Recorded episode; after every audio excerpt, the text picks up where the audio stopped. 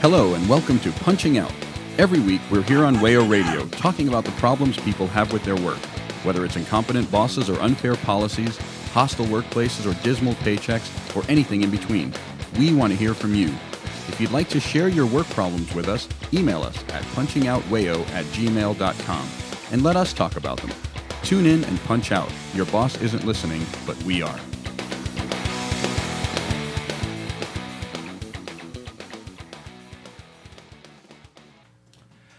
Hello and welcome to Punching Out. I'm Ryan, joined here today by Earl Hello. and Noah. Hi, y'all. Today we're going to be talking about a uh, subject that's near and dear to our hearts workplace democracy. And we're going to do that for two reasons. The first of those is that it's cool as hell. And um, Done right. it's something that is sort of central to our ideas as leftists about what the world should look like. Yeah, no, it, it's at the core of a lot of things that we have argued on this show before. When the three of us did an episode about jobs guarantees, one of the reasons that we uh, sort of chose that over the idea of a universal basic income was that it would help workers see themselves as um, participants in a democratic process and it would help them argue for their own rights. And this is sort of the structural side to that. a, a jobs guarantee, we, we talked about um, the idea that the government should guarantee that everybody has a job. We, what we said was basically, in a roundabout way, this gives workers power over their workplaces by giving them power over the people in charge of the government, democracy. And if we believe that democracy is the best way of operating a government, what we as socialists, as members of the Punching Out Collective, believe is that democracy is also a really good way to manage the economy. Yeah, if you're a, a person, and as, as you probably are, there's probably some dogs listening as well. Um, but uh, you know, you likely want to steer your own ship, uh, and the way to do that um, is to be able to, you know, practice self determination in all aspects of your life. And for some reason in the U.S., uh, people just accept uh, d- dictatorships at work, um, and if you, you know, if you want to live a free life, then you need democracy in the workplace. Yeah. We we take crap from our workplaces that we would never accept from our government. We we allow our boss to do things to us that we would complain about if they were done by the president or governor or mayor. Yeah, um, I don't know if either you two read the book. I only read part of it. Um, there was a recent book called uh, "Private Governments" by Elizabeth Anderson, where she explicitly made that argument that you just said in like 15 words. So, uh, That's why I didn't read the book. Right. no need. exactly. I got it. Yeah. so workplace democracy. You know, the idea that you should have power over your boss in the same way that he or she has power over you is important because power allows you to do things that you otherwise couldn't. And we said there were two reasons why we were discussing this subject. The other is that there's a recent bill put piece of legislation put on the table by Elizabeth Warren, the senator from Massachusetts, where one of it's a, uh broad-based bill about you know requiring corporations of a certain size to have like federal charters. But um, one of the aspects of this bill, and the part that we're most interested in, is effectively a uh, measure of workplace democracy. It's co-determination would be another way for it, but effectively what her bill calls for is that companies of I, th- I think uh, one billion in revenue Yeah, or more correct, yeah. would um, be required to have representatives of workers make up 40% of their board Yeah. and thus have decision making power, albeit minority power. Yeah. Yep.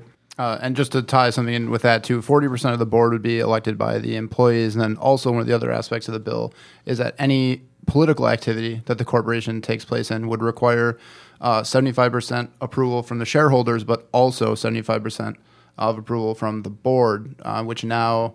Uh, you know, has some employee representation, so that just means you know, you know the stockholder class can't steamroll Exclusively Right. run the business's political political doings. arm, right? Exactly. So there's you know hopefully, I mean there's a lot of hopefullys about this bill, Yeah. but uh, it's it's not terrible. Yeah. It- it- I think actually we're quite fond of it, it at least on paper. Right. We'll, we'll get thing. into during this segment some of the reasons to be skeptical and some of the ways it doesn't go far enough. But compared to everything else that's on the table Right. in the United States Yeah. of America, it's not bad. Yeah. No, it's it's a pretty it's a surprisingly good measure for a country that is I mean the the in a country in which workplace culture is abysmal. Yeah.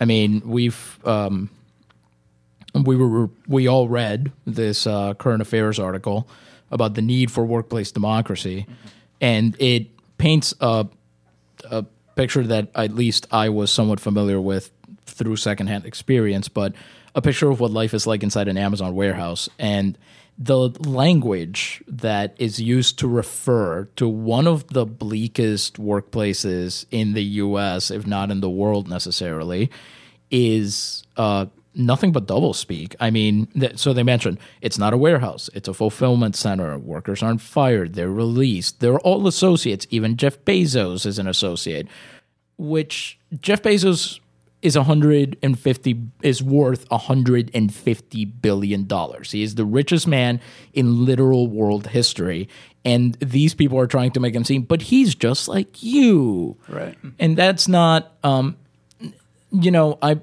I think we're all gonna, like you said, we're all gonna talk about the reasons why maybe this bill doesn't go as far as we would like it to. But when your starting point is that, it is once again very hard to argue with something, even when you do see it as a half measure. The, the idea of giving the stripping 40% of the power of the Jeff Bezoses of the world isn't bad. Yeah. I'm, I'm in favor of that. You Yeah. It's not For- 100%. Right. but, 40 uh, 40% is a, a good start. And there are other provisions in there that would make it particularly uh, it disin- disincentivizes stock based compensation and, and so on. So even beyond just the forty percent of that uh, of, uh, on the board, you also have ways to even like punch harder at the power of employers and shareholders because like half of Americans don't own any stock whatsoever. just to take a step back, why is Elizabeth Warren putting this bill forth right now? It's the midterms are coming up, and this is a useful piece of political theater to the extent that people see it over, you know, everything else that's going on in the news cycle. Democratic presidential hopefuls, of which Warren is one, are sort of climbing over each other at the moment to appeal to the left, which since the 2016 election has been seen as you know this sort of thing you need to have the support of if you're going to be a democratic leader and so warren's bill is maybe the most radical of the proposals we've seen but we've also seen as mentioned before uh, a jobs guarantee proposal from cory booker of all people we've seen uh, kirsten gillibrand the uh, senator from our state support postal banking which is a cool idea Yeah. um, You know, none of these ideas are going to get passed by Donald Trump, and I think there's reason to be skeptical that they will be passed even when Democrats take power. But as we said on the job guarantee episode, it's cool that, you know, at least the leadership sees a need to appeal to the left in this moment. They see where the writing on the wall is. Yeah, they, I think they recognize um, that there's a strong ascendancy right now in progressive leftist politics in general, um, and then even in the in the so Warren's bill is called the Accountable Capitalism Act, um, and so I think Oxymoron. you know, well, right, exactly, uh, but you know, there's a there's in my mind anyway, there's a real they're really trying to prop up capitalism against a potential Yep. real onslaught against it. Like if the if the tides are in fact changing, then they need to start peppering in a little, you know, a little bit at a time, which is part of the reason why I'm I do really like this material. It's gonna be great if they if we can get this passed or something like that. Um, but we got to keep we got to keep pushing for sure. That's the thing. They're running scared, and they're running scared because Right. the left has been able to keep up pressure. Yeah. And the danger that we face now is the possibility. I, I don't think this is as much the case as uh, my natural temperament would lead me to worry about it. But I think that there is a danger of co-optation, right? Of Right. of uh, Elizabeth Warren and Cory Booker and Bernie Sanders and Kirsten Gillibrand and this other class of presidential hopefuls adopting these proposals when they need the left and then walking away from them. And it's not like we haven't faced this before. Elizabeth Warren explicitly puts herself in the tradition of the New Deal. Right. And as we've talked before on this show, people look back on the New Deal fondly as an uh, era when, you know, supposedly um, these gains in, in economic growth and so on were more fairly shared by the population than they are now, which is true to an extent, right? But what people miss in that fond remembrance is that FDR was very explicitly doing it to break the power of the communists and socialists who were in ascendancy during that time period. We cannot afford to make that same mistake if we want we want these gains to be um, come to fruition. yes, Right, yeah, and, and and, go- then and to go and be permanent. Right. Yeah. that's yeah. the thing. So that's the that's the big thing about the big difference, you know, about what we have in the U.S. now and what a co-determined workplace, or you know, hopefully longer term, you know, just straight out worker owned uh, uh, and and managed workplaces is, is that and and what's true of New Deal, uh, the New Deal as well, is that they there's explicit social you know implications uh, there. Social dimension rather is like what I what I would say. Whereas what we have now, U.S. corporatism is just straight psychopathy. Like there's no uh, you know CEOs CEOs are basically the henchmen of shareholders, right? They're they're legally obligated. They're bound to do what's best for the shareholder, and the shareholder they demand the maximization of profit. So even if even if an executive was like, well, I mean, I'd really prefer not to have kids make these shoes, uh, that person could get sued. I mean, maybe not directly. They do this thing called um, derivative suit or something like that. It's all it's all wonkiness over my head, uh, you know. Um, but they're they're legally bound to do what's best. Doesn't matter what their uh, social social dimension cannot play uh, a part in shareholder run, um, you know, corporate America. Well, well, I think Elizabeth Warren is very clear about this distinction between what she calls a stakeholder capitalism, the capitalism of the 30s through, say, the 70s. You know, the New Deal, where workers saw a larger part of the wealth and the profits that grew from growth, and shareholder capitalism, which is what we're under today, where mm-hmm. CEOs now have you know 300 times the income of the average worker. And I think to some extent that's true. It accurately describes a shift that occurred, but she kind of misses the reasons why. It wasn't, you know, the benevolence of the CEOs of, you know, the Ford family in the 50s that caused workers to see a larger slice of the pie. They had power by having a larger uh, union density was at 30, 40% in this country. And as we've talked about repeatedly on the show, there were huge labor battles, violent strikes that resulted in workers seeing larger share of profits. yeah, Yeah, um, I, I think, as in so many cases, what Warren Warren's rhetoric about this bill, there's a correct, there's a sort of correct diagnosis in that she is correctly uh, pointing out where the trend has gone and and sort of what is happening at the moment and why that's bad. But I think she and many other politicians, for very obvious reasons, remain very beholden to this idea that you know if you just place the right constraints on the market, then the market will work itself out. She attributes what has happened to the wrong causes, basically. It's- Basically, it's, yeah. not just an increase in psychopath CEOs, it is a decrease in worker power. a decrease in the ability to hold those CEOs in check. Um, and Nancy Pelosi is also fond of drawing this distinction between shareholder capitalism and stakeholder capitalism. And it, in some ways, it's the same rhetorical trick as when libertarians tell you, "Oh no, I'm not in favor of crony capitalism. What we need is real capitalism." It's it's a way of trying to differentiate what the horrors we're seeing now from, you know, I mean, the system that's causing it. Right. Earl, you had a great phrase for people who say things like that. yeah, uh, ex- exploitation apologists. Yeah. Um, and and and so one of the uh, the obvious problem with the, the libertarian stance on that and the, the exploitation apologists, right, is that their their brand of freedom means that well, you can quit. You, you know, when you when you go to work at Amazon, they assume you deserve those conditions because you accepted that deal. Uh, you know, so so in their mind, that's the most democratic and like free society that they can think of is that well you can choose to accept this misery and you do and therefore you deserve it basically. Yeah. and uh, when of course that's not true. Anyone that's ever had to anyone that's ever lived paycheck to paycheck or have been even worse off than that uh, knows that that's not it's not a decision that's a predicament. You're they're not the same thing. Uh, you know you're like yeah you can choose to be homeless i guess and go li- live in the woods or, or something if that's your thing. And so, you know there's a small percentage of people that do that. Um, but importantly, uh, you know, like we talked about with the job guarantee or, or any kind of UBI or anything like that, that's the only that's the only way that you actually have an option. Then then what they're saying would be true. Well, yes, you did like, who, but that's the thing is no one would do that, right? Like, who Right. would opt to work in a fulfillment center for Amazon uh, if they didn't have to?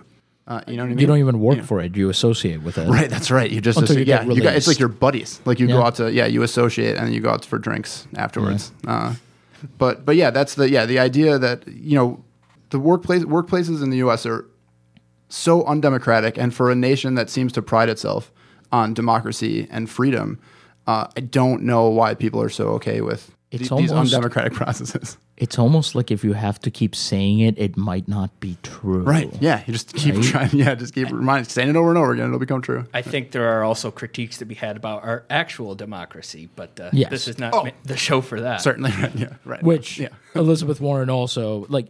It, there's th- these politicians. They they like to say things like I think in one interview she says explicitly, you know, this is outright theft. That's not capitalism. And I think we on this show would argue that the two, if Yeah. not We do always, the, uh, I think I actually slapped my forehead when I read that. Just Yeah. sitting at home in front of my computer, like, oh, okay, I had a cartoon moment. I, I yelled at the laptop and I scared my dog. we're, we're the emoji with the scratching the chin. Yeah, really makes you think. yeah, Yeah. Yeah. Um, she's and- almost there. yeah. Capitalism is theft. Yeah, just take out the knot. That's all you need. Sorry, yeah, sorry. Yeah. um, she's trying to thread this very strange needle where she's putting forth what is undeniably a progressive policy, Mm. the closest policy to what we want that maybe we've seen in this country in uh quite some time. Yeah. And she's doing it in the language of you know protecting capitalism. She's very explicit about this. Yeah. It's Right in the name. where we're, we're almost used to the opposite where politicians put forth you know moderate policies while you know trying to talk up their progressive credentials and she's trying to do the inverse of that which, mm-hmm. I, which I think is very interesting Yeah. I mean, it is. It's just sadly not enough. Because mm-hmm. ultimately, as you're saying, it doesn't address the actual cause, which is that workers have no power. And if you try to use the language of markets and capitalism, you are surrendering that field to the CEOs and to the shareholders, I think. And speaking of surrendering, there's uh, a bit in where she s- talks about I, I- part of her stated reasoning for this is that if corporations are people, we should expect them to act like people. But you know that takes for granted that corporations are people, which you know everyone laughed at Mitt Romney for saying just six years ago. Well, I think the funny part was he assumed he had friends when he said that. But no, it's um it, it is and and that is a legal fiction. Like I know I am very specifically dealing with the language here, but that's kind of my wheelhouse. And when we say that corporations have personhood, we are saying they have legal personhood. We are not saying they are human beings who walk around like you and me and are due all of the same rights. So she is not only accepting the language of markets and the language of the shareholders, she's accepting a thing that's not even true. So, uh, so I read that a little more like optimistically and almost like tongue in cheek when she was referring to, well, if you know corporations have personhood, then you know they should hold up their end of the social contract. Which you're you're probably right. But as I was reading it, I was just like, oh, she's being she's being kind of snarky and like making fun of the idea that that's so absurd. Uh, you know, but I don't know. I honestly, I mean, I can't guess her intentions. But in either case, I like the I like the imagery of okay, well, if we're gonna let them, uh, you know, money's free speech and blah blah blah blah blah, then okay, well then they can't be psychos either because generally it's frowned upon to be to act uh, psychotically in society. So if you do that and you're a corporation, maybe you shouldn't do that. you know, No, no, I, I completely agree. She's clearly trying to own them by their own logic, kind of thing. Okay, sweet. Yeah. But no, I, I agree with that part. I just think that even when you're trying to snark on it, um, when you actually call the document a federal charter of corporate personhood or whatever, that may not be the official name. Oh, right, But that's yeah. basically what it works out to. Yeah. I feel like ultimately it's still kind of saying like, wink, wink, like we are sharing in this joke. And what we want are politicians who will say like, no, no, no. Right. Not only I, I get the joke, I'm not joining in on it. Right. Because it's Yeah. not funny. Yeah.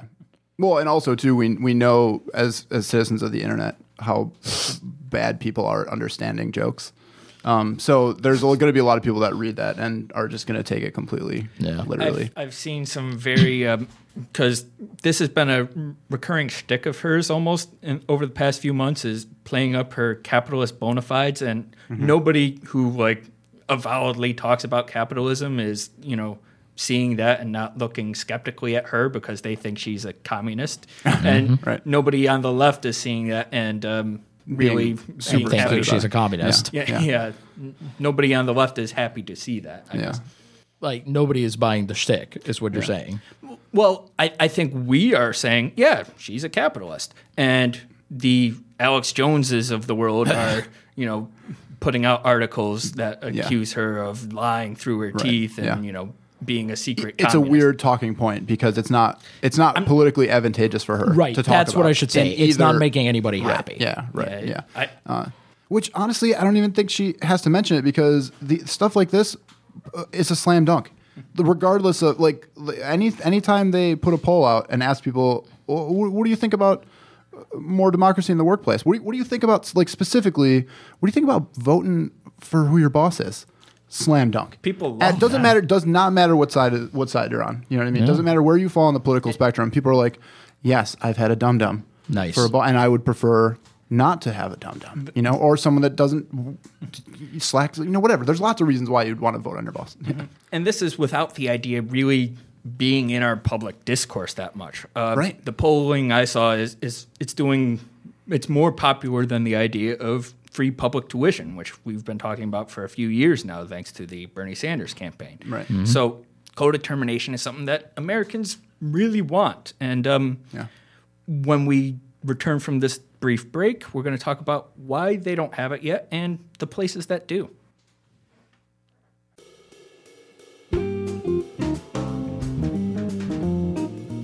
You're listening to Punching Out on WAYO LP Rochester. If you'd like to continue slacking off, you can find all of our past episodes on iTunes and SoundCloud. Remember, your boss isn't listening, but we are.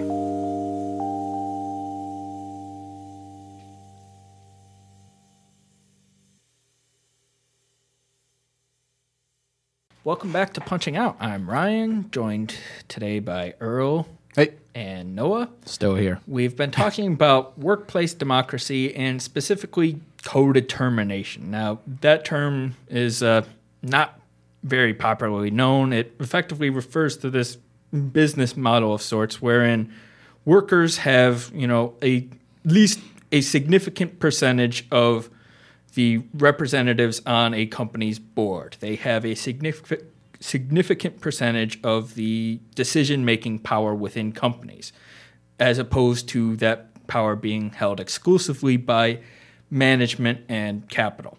And we tend to think that's a good idea um, because when workers have decision making power, things turn out better for workers in general. What a surprise. Yeah. Yeah, and there are countries where this is the case already. Uh, we talked in the last segment about how Elizabeth Warren has put forth this bill that would require 40% of boards for companies making a billion in revenue each year mm-hmm. would be elected by workers. And in Germany, for companies that have at least 2,000 employees, 50% of their boards are elected by workers. And 50% is more than 40%. It is true. equal representation with capital on the boards of companies. And what you see is less inequality. You see higher wages. You see results. Yeah. Yeah. there's uh, there's no. Uh, I don't think anyone would argue that uh, you know Germany is the dom- or they would wouldn't argue against the fact that Germany is the dominant uh, uh, economic force in Europe. You know, and the fact that that their largest companies. Uh, you know, are using a codeter- codetermination uh, model. I don't think is coincidence. Uh, you know, um, and just the standard of living seems to be excellent. I mean, as far as I, you know, from my friends that have been there, I haven't been there myself, but One, one thing that's been noted in studies is that German companies, because of this model, tend to have lower ratios of profit to input, basically, and as a result, do worse on the stock market, which is bad for stockholders, but good for basically everyone else at the company, it, including the workers who actually do all the work. Yeah, it's stockholders are, um, especially in country. Well, in in the U.S., stockholders are a vast minority of the population, and yet we bend over backwards as a country to make them happy. Whenever we talk about economic growth, it's almost always in terms of stock value. Whenever you talk about a company's value or a company's revenue, it, it's about what it will do to its share prices. I mean, what passes for public media in this country cannot stop mentioning how three of the major stock exchanges did every five minutes. yeah, Right. We have very much, to some extent, internalized this idea that the Dow Jones Industrial Average is the economy. And, you know, when those points go up, the economy is better, and that's good, right? Right. Which it's which is specifically with the Dow Jones is is it's absurd on two for two reasons. One, the, the Dow Jones is made up of 30 companies. Like mm-hmm. 30 companies is hardly representative of the US economy. But secondly, the idea of using the the stock market for, for a working class person, for, for anyone that's not in the investor class, which I think I've read it's something like 10% of the population owns about 80% of the value of the stock market, right? So it's a very small, very small percentage of people. 50% owns nothing at all in the Right. yeah. 50% Right. doesn't own a sing not not anything in 401k, not a single thing. So the fact that when you when you watch the news and you see them talking about the stock market, unless you're in that 10%, realize that that money that the, the reason that that money exists and that they're doing well is because you don't have it. Right. Uh, that the, the the the reason that the stock uh, you know the stocks have value is because the CEOs are doing these whatever it takes to maximize profit for the the company and that includes you know like all the things that we talked about that happen at Amazon with just the way that people are treated at work and low wages and any so every time you see that every time you see the stock market going up if you're not in that 10% you should be thinking man that's every whenever that goes up your value is going down as a worker Yeah. basically. Like that's the metric you should look at. When you see the stock market going up you should be upset not you know not not happy or proud of your country or being like oh we're doing great. No, and, and ultimately, when you give workers a say in how the company does, I mean, they're the ones who, like we said in the last segment, they can't just get up and quit and go to another company and expect to do as well. You know, they don't have the protection of the social capital and the networking and all of those things that executives and CEOs tend to be good at. They can't simply just get golden parachutes. So it turns out that when workers are given a say in how their company does and what it does, they tend to actually have the company's interests at heart way more than some dude who got there five years ago and is now looking for any possible way out of his job. Yeah. They they have longer term thinking. Mm-hmm. They are more willing to you know stick with lower profits on the stock market and lower short term revenue if it means that the company is healthier in the long run instead of what we see over here which is like you know everyone's on eh, the, where the stock market is just like one big speed rave. Right. Yeah. The study I saw was like they those companies take less risk, which you know what I mean to some people sounds like a bad thing, but to most people most people are fine with taking less risk in your life. And as it turns out, the companies that take that less risk end up better off for it in the long run because they aren't investing in harebrained schemes like Theranos or doing these things, you know, in the so trying to in the hunt for profit, in the hunt for like a 10% return on interest. You know, capitalists will do just crazy things Right. Yeah. that uh, workers who, you know, will have to be there tomorrow tend not to do. I'm I'm about to do something that I said in the very last segment we shouldn't do, but politicians like to tell us, um, you know, that the government is like a family budget, that the the national budget is like a family budget, and we all need to tighten our belt and learn where to sacrifice and cut corners. Well, much the same way, what these businesses do in uh, pursuit of profit is the equivalent of you with your family, which is your workers, taking your life savings and gambling them all on some ridiculous, you know, I don't know, million to one odds. Right. Um, and uh, more often than not, losing all of it and then blaming your family for making you do it, and then disowning them. This this metaphor has gone. No, off no, the no. rails, Yeah, but it's okay. Yeah, yeah. Uh, you know, when they take when they take risks uh, like that, they've got no, they, they themselves, the executives, have no, nothing to lose, right? Like if they they're in a position where it, worst case scenario they get fired, right? But they're already supremely wealthy, uh, so there's no there's no risk for them. Um, they can only they got nowhere to go but up, uh, and the people that suffer, as we've you know, uh, you know, as we've seen with you know, going back to like TARP and stuff. I mean, the, thankfully, uh, the taxpayers are there, right? Uh, and ironically, you know, y- your company is an excellent capitalist uh, enterprise if you can avoid paying taxes and stuff. So it's just like this whole, uh, you know, it's just a, a monstrous scheme. Uh, I guess I'm still working on that metaphor. That was beautiful.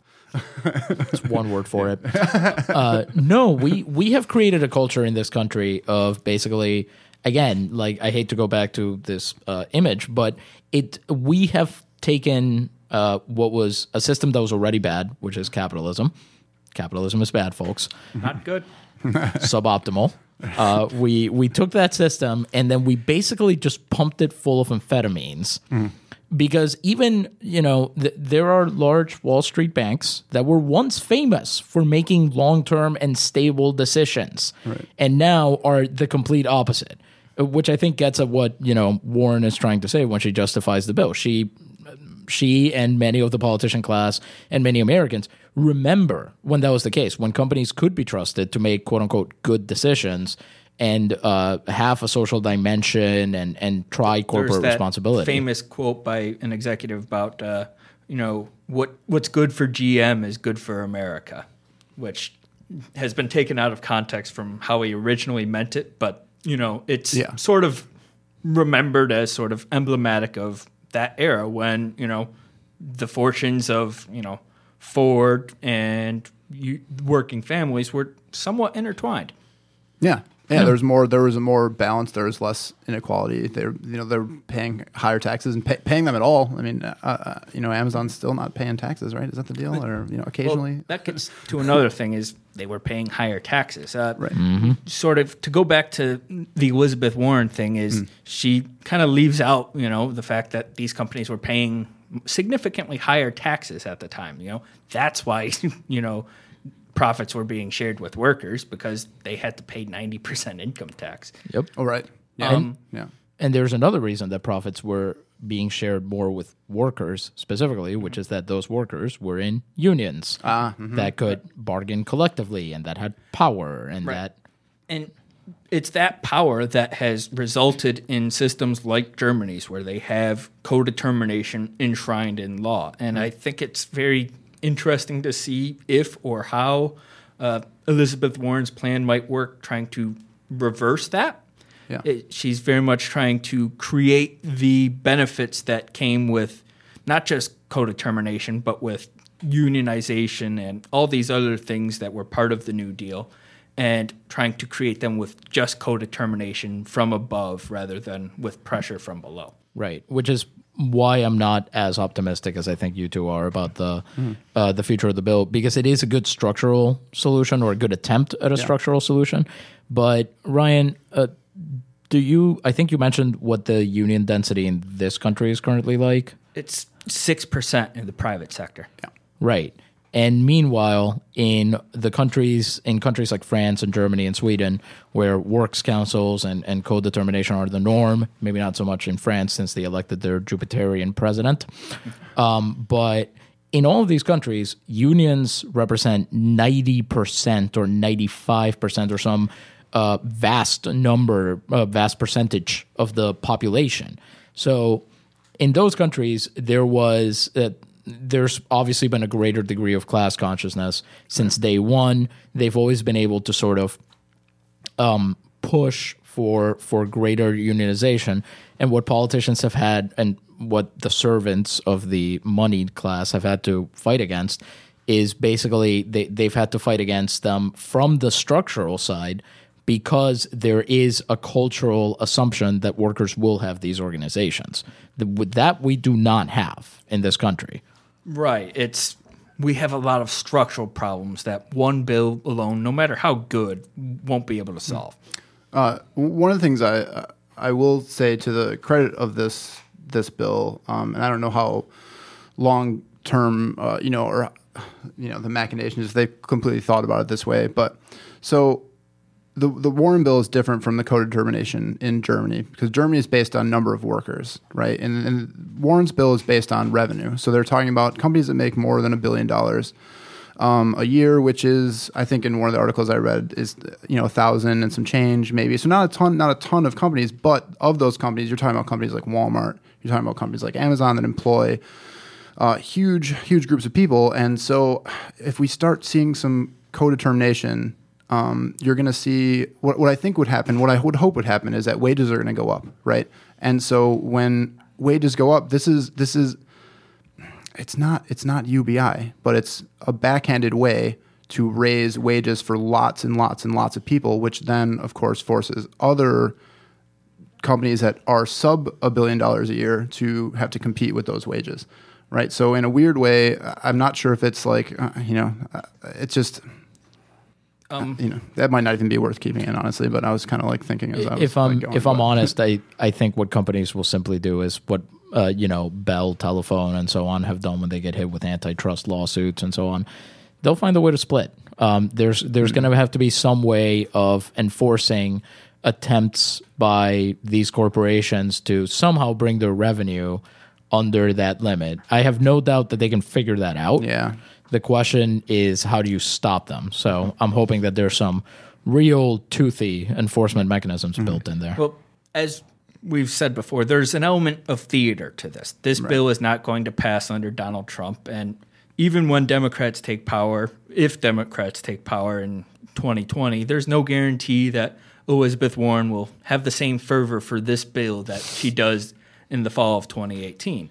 Um, in 2008, for example, Obama campaigned on card check, this idea that union recognition could be could happen on a unilateral basis rather than requiring a national labor review board election which companies can find ways to apply pressure on and he came into office with a supermajority and with you know the country really hungry for you know change and card check got lost along the way for mm-hmm. reasons that we've talked about on the past on this show, being that the Democratic Party has always been at least somewhat distant from the working class. It's, yeah. it's always only been part of the coalition.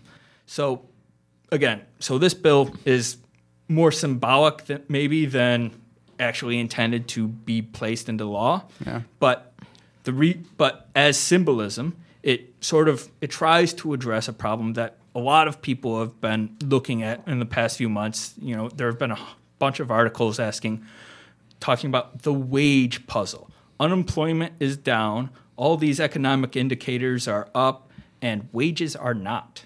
Wages huh. are stagnant. And this bill tries to engineer one way to boost wages, which is worker power. Right. Mm-hmm. Yeah. Yeah. Yeah, and and long term, I mean, obviously, the three of us would agree. You know, the more power the workers have, the better for almost everyone. I mean, just you know, not not the shareholders necessarily, but it's going to be good for. Yeah, well, screw 'em. Yeah, well, right. I mean, that's you know how how much is how, how much is enough? You know, take take it easy. Um, And I Chill out, dude. Yeah. And I think we would say that the solution to the puzzle is worker power. You know, the reason wages aren't going up is because we have 6% union density in the private sector. We have, you know, no real pressure on employers to offer better than they are offering now. So uh, we've talked about a lot about what we understand or what we think we understand about this. Um, what are the wh- who opposes workplace democracy, or, or, or what are what are the arguments against something like this? Well, the capitalists oppose it because they're capitalists and this reduces their power. Sure. This is a strike against their very real power over the economy. And they will oppose it for that reason. They will point to, you know, as we talked about, Germany's lower rate of profit to input, of mm-hmm. the lower stock market value of its companies. They will say this is going to wipe out X percent of the wealth on paper in the stock market. And they will attack it on those grounds as inefficient. Okay, okay, Yeah. And they'll also say that it's socialism and that, Yes. Uh, and, Yeah, and right. that you know it, it's going to uh, that, that eventually it will apply to small business owners and whatever. the, there was a piece in the National Review that d- tried this as nationalizing everything, which Great publication. absolutely is not, unfortunately. not even close. right, that would yeah. rule, but and there's sort of a, a two step which has been pointed out, which is that when you know things like this, which are already in place in Germany, come up, they're decried as hugely socialist. And when people point to the success of Germany as Europe's largest economy, they will say they're actually capitalist. And Right. there, there's a Yeah. Yeah, they're just dancing It, all over it's it. capitalism cannot fail; it can only be failed, and uh, when it is failed, it is because you're being socialist, apparently. Right. Right. And since I've already staked out the pessimist uh, ground on in this trio, then I think the other reason that we're not seeing this opposition messaging already is precisely we we just talked about how this idea isn't really in the discourse, so to speak. It, we're, we don't talk about it, and the whole reason we're sitting here recording this episode is because this kind of came out like a bolt from the blue. It's it's not a thing that was in it being discussed in the U.S. But I guarantee you that that polling is going to start going down the moment that first like doesn't this remind you of the Soviet Union comes out on some political ad. Right. I, I, th- I think that's fair. Um, I, the number I saw was li- it was like 52% supported the idea of you know having that vote over your boss, and I think if you frame it that way, it's still going to be popular. But Yeah. it hasn't really been attacked as we know it will be attacked. And just Mm-hmm. as like a little point about that number, it was 51% for, and then there was like 30% that weren't sure. So it wasn't that the other 49% were like, no, man, Right. I'm not into that. It was like, whoa, what exactly would that? And it's like, it's like, I feel like they were like, well, that sounds a little too good to be true. What, do you, what, do you, what, do you, what, do you, what, do you, what do you mean vote for my boss? Yeah, Like, are how they going to know that how I many voted votes do no? I get? Right, exactly. Yeah, right, you know, like, And I think after this break, we're going to talk a little about little bit more about what that would actually look like. Hey, hey guys, you know that feeling you have at work? That dead inside feeling? Bad news, we can't really help with that. Good news, we can help you waste some time at work. You're listening to Punching Out on WAYO LP FM Rochester. Your boss isn't listening, but we are.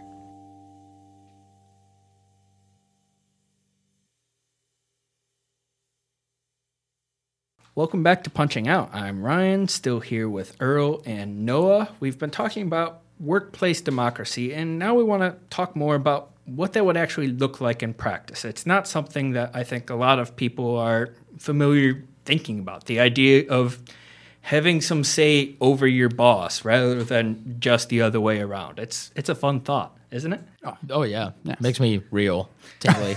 yeah, yeah. Feel, feel great about it. Yeah. It's and as we've discussed, the idea pulls well when you ask people about it, who even if they haven't really thought about it before. But it is something that exists in practice. We've talked about co-determination as being one form of workplace democracy. It is not worker ownership. It is not total worker control of the workplace, but it is a step above what we have and what we know here in the United States.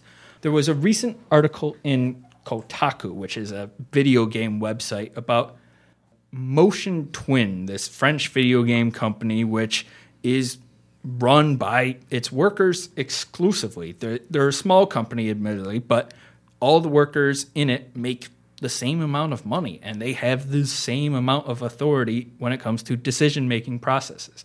They operate as a true democracy, not as sort of the dictatorship that we know workplaces can be. And I want to read from this article a bit.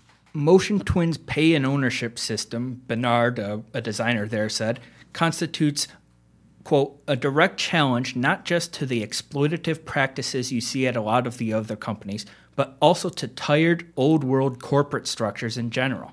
Games are team projects, after all, and Bénard believes that it's almost impossible for anybody to definitively declare that their particular contribution of blood, sweat, and tears had more of an impact than anybody else's. Bénard would not disclose the exact salary at everybody at Motion Twin brings home, but said it's roughly the same as in other game companies.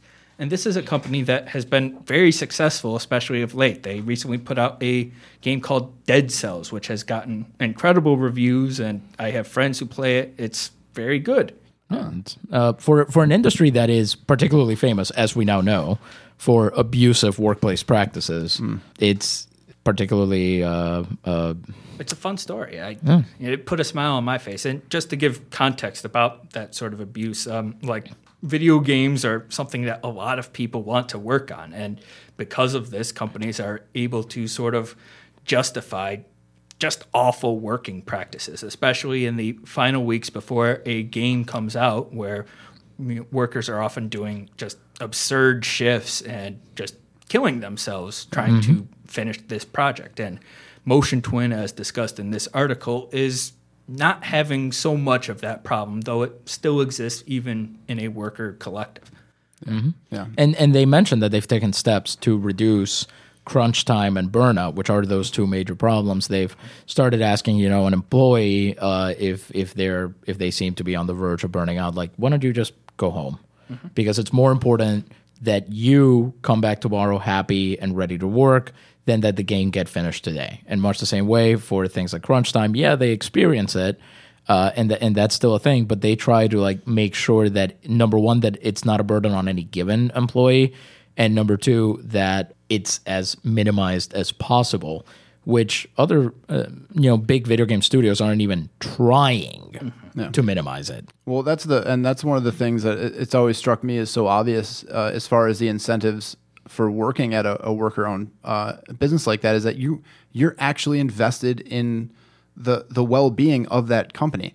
So whether that means you know keeping keeping shifts shorter or pushing the release date back or something like that a, a little bit more so that the people that are working with it's just it seems like there's a higher there's going to be it's going to nurture a higher level of respect because uh, you are actually part of a team or potentially you know if you want to call it a family or whatever all those things that big corporations try and like the, like the double speak stuff mm-hmm. you know what i mean it's actually true and you are in fact all in it together uh, and it's just it seems to make for a healthier workplace yeah, yeah, absolutely. Yeah. And and I mean that's why those corporations have to say that because again, it's not true. Right, right, exactly. Yeah, where I doubt they have any inspirational posters it, on the on the wall at at uh, at Motion Twin. You know, uh, no cats hanging off. Right, exactly. Because they don't because they don't need them. They they don't need them. They're already all in it together, uh, and they live and die by their. Well, you know that's excessive, obviously, but you know what I mean. Like, yeah. the, and the article pa- makes pains to note that this is a small company that has had trouble scaling up in the past, but there are much larger examples of mm. this model working. Uh,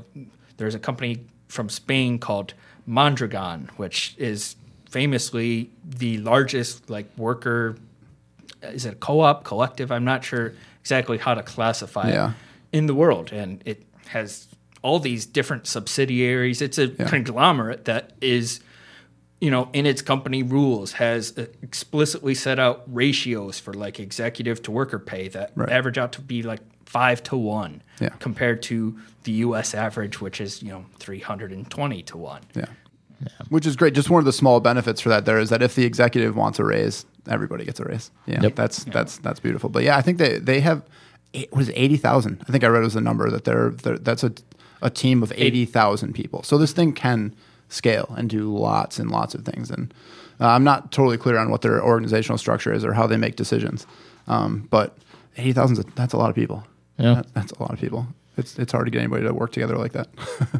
And this is sort of an ambitious project, both whether it's on the scale of Motion Twin or on the scale of Mondragon, to you know be to set out as a worker-owned project in capitalism. France and Spain, they are still capitalist countries, even though they have perhaps more worker protections than we are familiar with here in America. And capitalism has a way of squelching out these alternatives by any means necessary. And I think, Noah, you're going to talk a bit about how that happened here in the, the U.S. Yeah, um, I think I'd like to to talk a little bit about the fact that we've been talking about co-determination and we've been talking about workplace ownership, and I think it's important to note that once upon a time these were alternatives that the U.S. labor market explored. In the late 19th century and uh, early 20th century, at one point they were, I think it, it at its peak, it reached something like a couple million workers were involved in uh, some form of workplace democracy. In some cases, it would be very formal and it actually completely mirrored the American government. So it would be a House and Senate elected by the workers. Uh, with or sorry, a House elected by the workers, a Senate elected by middle management, and then top management forming a cabinet that could veto um, the the legislatures effectively uh, their laws, but then the legislature could override that veto and did successfully on more than one occasion. There were cases where it was a unicameral works council, like what there is in France or Germany or Sweden or what have you, um, and in the end, all of these were squelched and this will not surprise you if you listen to this show habitually, by the Democratic Party because FDR and uh, Robert Wagner and all of these uh, Democrats, well, really all of the politicians in, in the House and Senate, in the actual House and Senate, were scared of what this meant. And so they, the National Labor Relations Act, which is generally seen as a victory for labor, squelched company unions completely. It made it illegal to have them because one of the first cases of them was the president of what is now Macy's asking his workers to help run things like insurance plans and accounting and so on for the company. And they effectively formed that democracy uh, not under his guidance, but with uh, not only his permission, but his encouragement. And I think it's important to note what what is important to note for me out of this is that this is a choice the capitalists are making. This is a strategy they are employing. This isn't some cultural artifact that is immutable. And there, um, there's a quote that I read a few months ago by the head of the teachers of one of the teachers unions in Puerto Rico. And one of the things she likes to say is that this is a strategy, this is a choice. And once you know that, you can defeat it. It doesn't have to be the way it's been here because it wasn't always that way. right. Right. As we've tried to explain on the show, there are alternative models to the way America does business. There are some of those are m- more successful and more uh, socialist than others, but e- even just the basics of like the Swedish model, where you know so many people are in unions, where they're- have these sectoral unions, they have these weird uh, like corporatism, where like the state mediates between businesses and unions. They produce just immeasurably better work results for workers Yeah. um, you know, Germany with with its explicit co-determination, or if it's you know Motion Twin and Mondragon, where workers are making very similar amounts of money to the higher ups, as it were. Right. Yeah, it's and it's it's really important. I think for you know just to to touch on you know Noah's point that this this can be you can combat this. Like it it hasn't always been this way, and it really shouldn't be uh, this way. You know, I, I read something recently. Uh, I wish I can remember from where it was so I could give them proper uh, cred. But um, you know, starting starting a worker co-op is is tough uh, to start one from the ground from the ground up. And what, what I one of the suggestions I read was was really interesting, and I never thought about it. Was that they, in the next ten years or so, there's going to be a huge uh, group of baby boomers, business owners who are either retiring or or just in one way or another, th- their businesses are going to be leaving their hands. And so, one of the strategies that I, I read that was suggested was to try and um, lo- lobby these business owners to turn these businesses into worker owned collectives. Like instead of just giving it to your kids who may or may not be interested in running the business. I know lots of kids who their parents have done, you know, restaurant owners or something. These kids don't want anything to do with the, the restaurant, but they're going to begrudgingly take it and then they're going to hate their life and blah, blah, blah. Anyways, the point being is that there there is, you know, a great opportunity there to start these, you know, to, to the ball's already rolling. The people already work there. Just hand it over. Yeah. You know what I mean? Sell it or what, whatever, however you want to do it. And I think it was last year, the election in the UK, uh, the Labour Party's platform explicitly included this idea where if a company goes up for sale, workers would have the right of first refusal to buy it.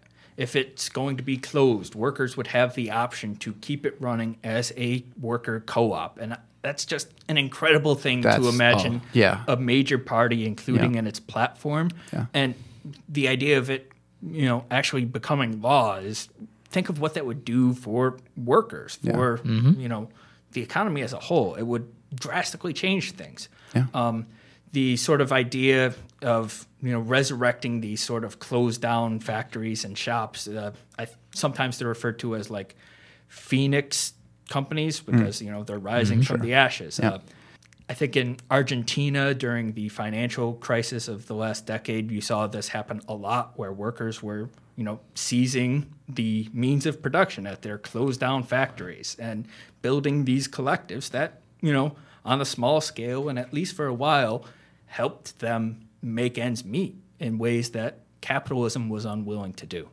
Yeah. Mm-hmm. Yeah. Yeah, that uh, that's that's amazing. The the right the right to first refusal is just such an interesting And and genius. and it preserves the through line that we've had throughout uh, in this whole episode, which is that workers deserve that power.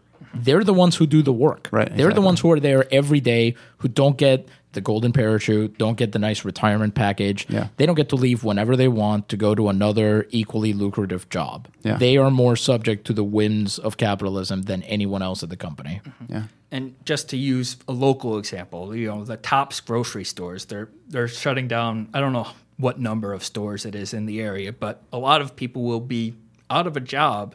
And imagine if they had, you know, the not just the ability but the right and I think part of the labor platform included like financial help for Yeah. allowing them to keep working at these stores. You know, the buildings are still there. It's just, you know, the capital that has pulled out, you know, Right. because Tops is it's like a vulture capital owned company now and Yeah. they made some debt leveraging that has required them to gut labor costs.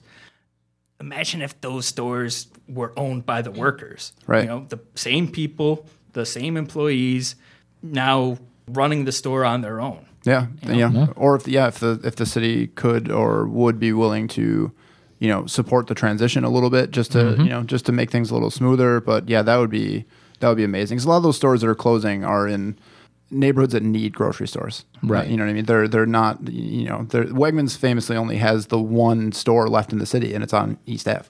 You know what I mean? So some of these some of these neighborhoods are very underserved, uh, and so to have a, a worker-owned grocery store uh, like that would just have any grocery store, honestly. But if it could get worker-owned, that'd be amazing.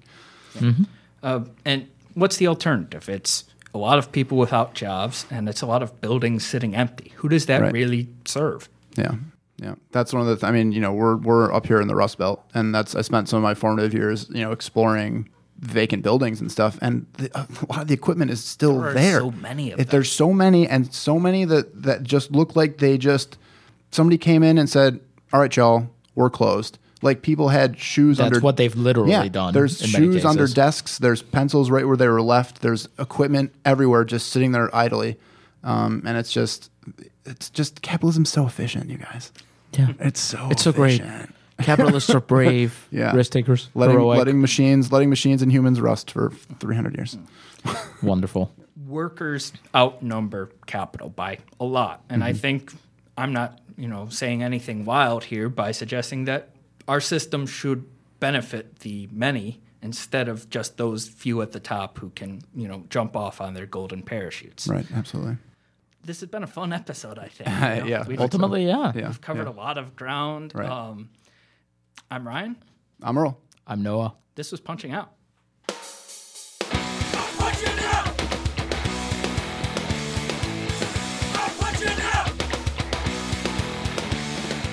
You've been listening to Punching Out.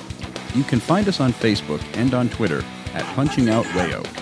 Email us your work stories, complaints, and struggles to punchingoutwayo at gmail.com. Punching Out is a project of the Punching Out Collective. Our producer is Ryan Brister. Music for Punching Out is provided by Ariel Cruz. Tune in next week for more Punching Out, and remember, your boss isn't listening, but we are.